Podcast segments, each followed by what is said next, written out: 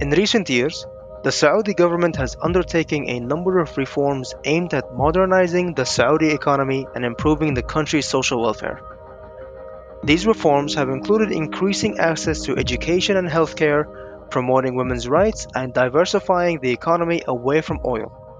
Saudi engineers are at the forefront of this massive economic and social transformation, from developing new infrastructure to designing innovative and future-ready assets that are helping to shape the future of the kingdom. My name is Tariq Shehabaddin, and in this episode of the Anticipate Podcast, I am delighted to be joined by Walid Mahmoud, our Country Director for Saudi. In today's episode, we will try to envision the future of Saudi and the role of Saudi engineers in the current transformation that is taking place in the kingdom. I will also meet with some of our WSP Saudi engineers and experts who are working in different sectors, including infrastructure, water, sustainability, and digitalization. This talk will uncover what this transformation means for them, their career, the engineering industry, and the kingdom. Walid, thank you for joining our podcast. How do you envision Saudi by 2030, and what changes do you think will happen to the engineering sector because of the Saudi transformation? Thank you for giving me the opportunity to talk about the Saudi Vision 2030. I believe there are significant developments that will happen in Saudi Arabia by 2030. There are some steps taken already by the Saudi government and the Saudi leadership in this regards, and there is a plan and a strategy to achieve more by 2030. In this regards, I would like to touch base and talk about a few elements. I'll start with technology. There is considerable progress currently happening in Saudi Arabia in terms of technology, and there will be another considerable progress to be taking place in smart cities, mega projects that are now underway. In the next few years, we will see cutting-edge technologies being incorporated in these projects. There will be a lot of lessons to be obtained from this, and these lessons might change the way we are currently doing design and the way of our thinking and the way design will be taken further in this engineering industry in the next few years. I would like also to talk about the quality of life. The quality of life will be significantly improved in Saudi Arabia by 2030. There are already several steps taken in this regards, and there will be another steps to be taken by focusing on improving the existing assets to achieve progress by 2030. New smart cities will serve emerging technologies such as driverless cars, drones, that will form the way of life in new cities. I would like also to touch base on sustainability. I believe Saudi will also cross some several steps closer to achieving its climate commitments in this particular area. I would like also to stress on the fact that thriving economy is one of the targets that Saudi Arabia is trying to achieve by 2030. The huge investment that Saudi is undertaking right now in infrastructure projects will start to give its return and will reflect in optimized economic performance in the next few years. Thank you so much, Walid. It is great to see how WSP provides young Saudi talents with opportunities to learn from local, regional, and global experts. As new cities are springing up across the country, there is a fear that existing cities will be left behind. I spoke to Ishraq Raml, our assistant engineer working as part of Jeddah's construction supervision program, about existing cities. Ishraq, welcome to the Anticipate podcast. In your opinion, what are the implications of the current transformation for existing cities? Thank you, Tariq, for having me in the podcast. It's a pleasure. The revitalization of existing assets in cities throughout Saudi Arabia is a key component of Vision 2030. This comes in the context of creating vibrant urban landscape that can accommodate a growing population and business opportunities. For example, the project I'm working in Jeddah, it's a program that aims at upgrading and developing infrastructure systems, including roads, bridges, tunnels, parks and walkways. The main objective of this program in particular, and regeneration projects in general, is to deliver according to the needs of the residents and the environment. This is great, and it takes us to the ESG aspect of the regeneration schemes. Through your personal experience, how does ESG contribute to the delivery strategy of these schemes? Of course, ESG has a massive contribution, and I have seen a keen interest in elevating the quality of life of residents during working with our WSP colleagues on different projects. This is mainly the undertaking through building infrastructure networks that encourage residents to move and have an active lifestyle. Also establishing a sense of citizens' pride and ownership and celebrating their unique identities of our existing cities is also a major part of urban regeneration in Saudi. I have also seen through my work with WSP a very keen interest in managing environmental impact of our construction projects, and this comes in line with the climate commitments made by Saudi. So, how do you envision the future of existing cities in Saudi? What will change in the next 8 years up to 2030? From my opinion, I think that Riyadh will present an example that other Saudi existing cities would like to follow in 8 years. I believe that the transport, infrastructure, and systems in the capital will be highly integrated and multimodal, and the reliance on the private cars, for example, will be much less than it is now. And the green spaces as well, it will be at least double. So the everyday of Riyadh residents will be much different than it is now. I think the rest of Saudi existing cities will aim at copying this model to improve the overall quality of life of residents and to attract new business opportunities. In both COP26 and COP27, Saudi emphasized its commitment to combating climate change. The new developments and mega projects, of course, have their own carbon footprint. In order to explore this further, I am pleased to have Omar al-Somali, our graduate environment and sustainability consultant. Thank you, Omar, for joining our podcast.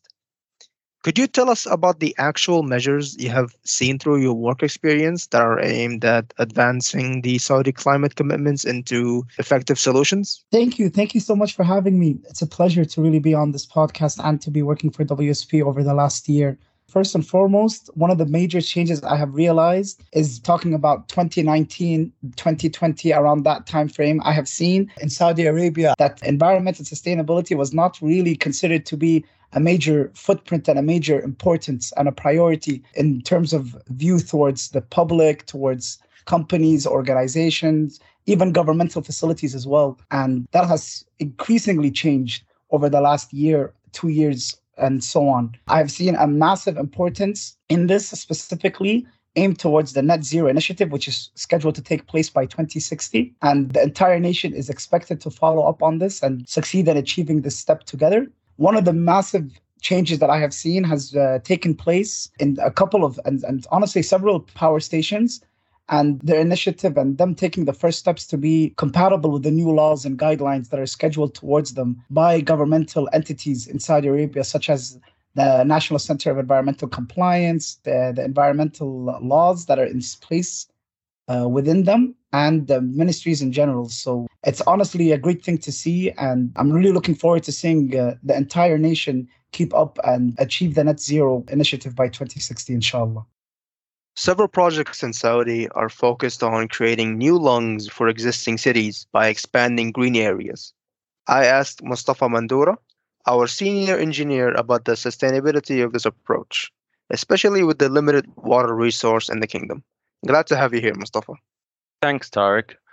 It is my pleasure to be on the podcast. I'm currently working with RCRC on RCRC projects, Al-Azizi neighborhood, and Zone 1 neighborhood as a stakeholder manager. And in collaboration with our client, we have been implementing several solutions to ensure the sustainability of the green areas in Riyadh City. Just to go, first of all, with the wells. In Saudi, wells were commonly used as a source of irrigation water.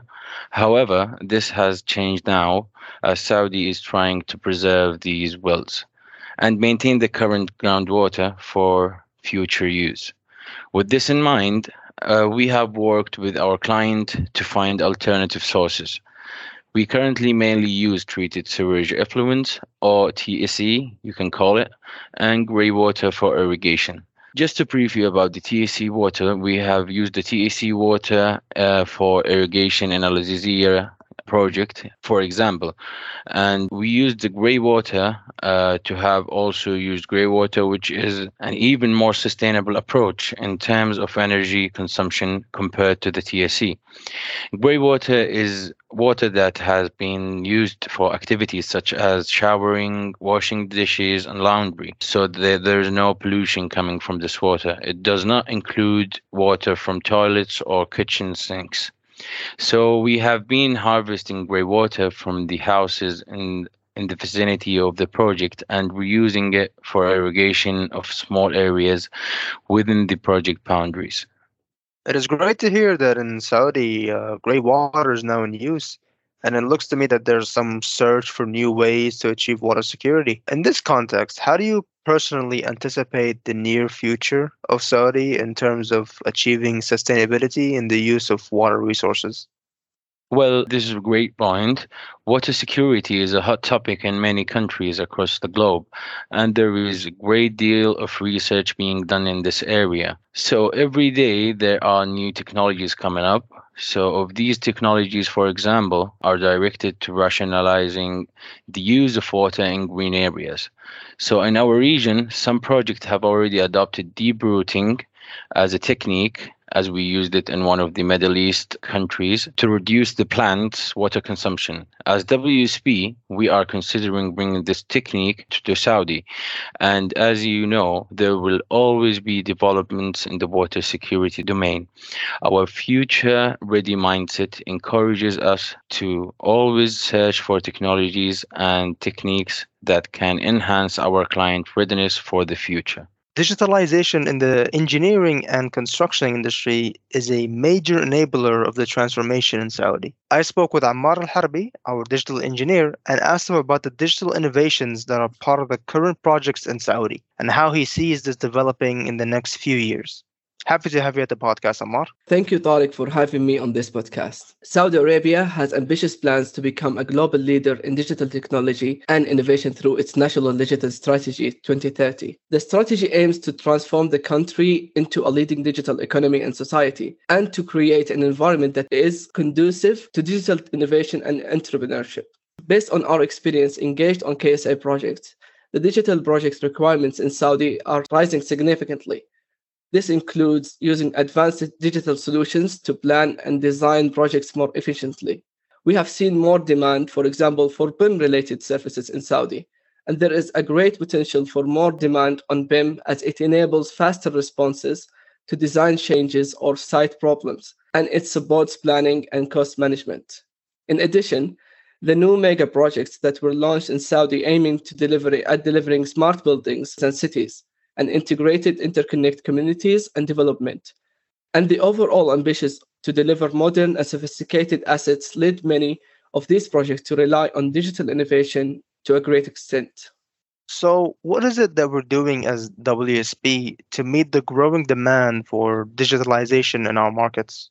Thank you for this question. As WSP, we have established the i3D team as part of PNP, Property and Buildings, where i3D stands for Integrated Digital Design Delivery. To elevate our offerings, our i3D team helps guide our team and clients through the fast pace of the digital world to the best outcomes and results, and provides them with the most innovative design solutions.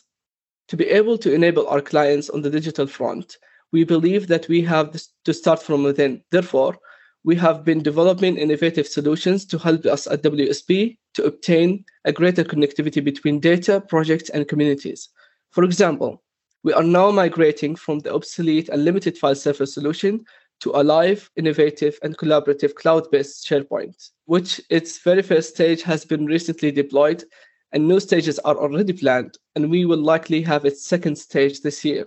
We are also working to launch a digital project management tool, business intelligence dashboard and ticketing for new digital projects, again, within the SharePoint environment. We will also soon launch the digital voice application, which is a low-code application built completely from scratch, a bottom-to-top mobile application to spark innovative ideas and push for digitalization within WSP. I am also currently working and developing an application that aims at solving the real challenge of managing multiple active and upcoming projects simultaneously, avoiding clash delivery and enhancing resource planning. I can assure you that there will be and even more exciting things and initiatives that our team will be undertaking as it grows and expands.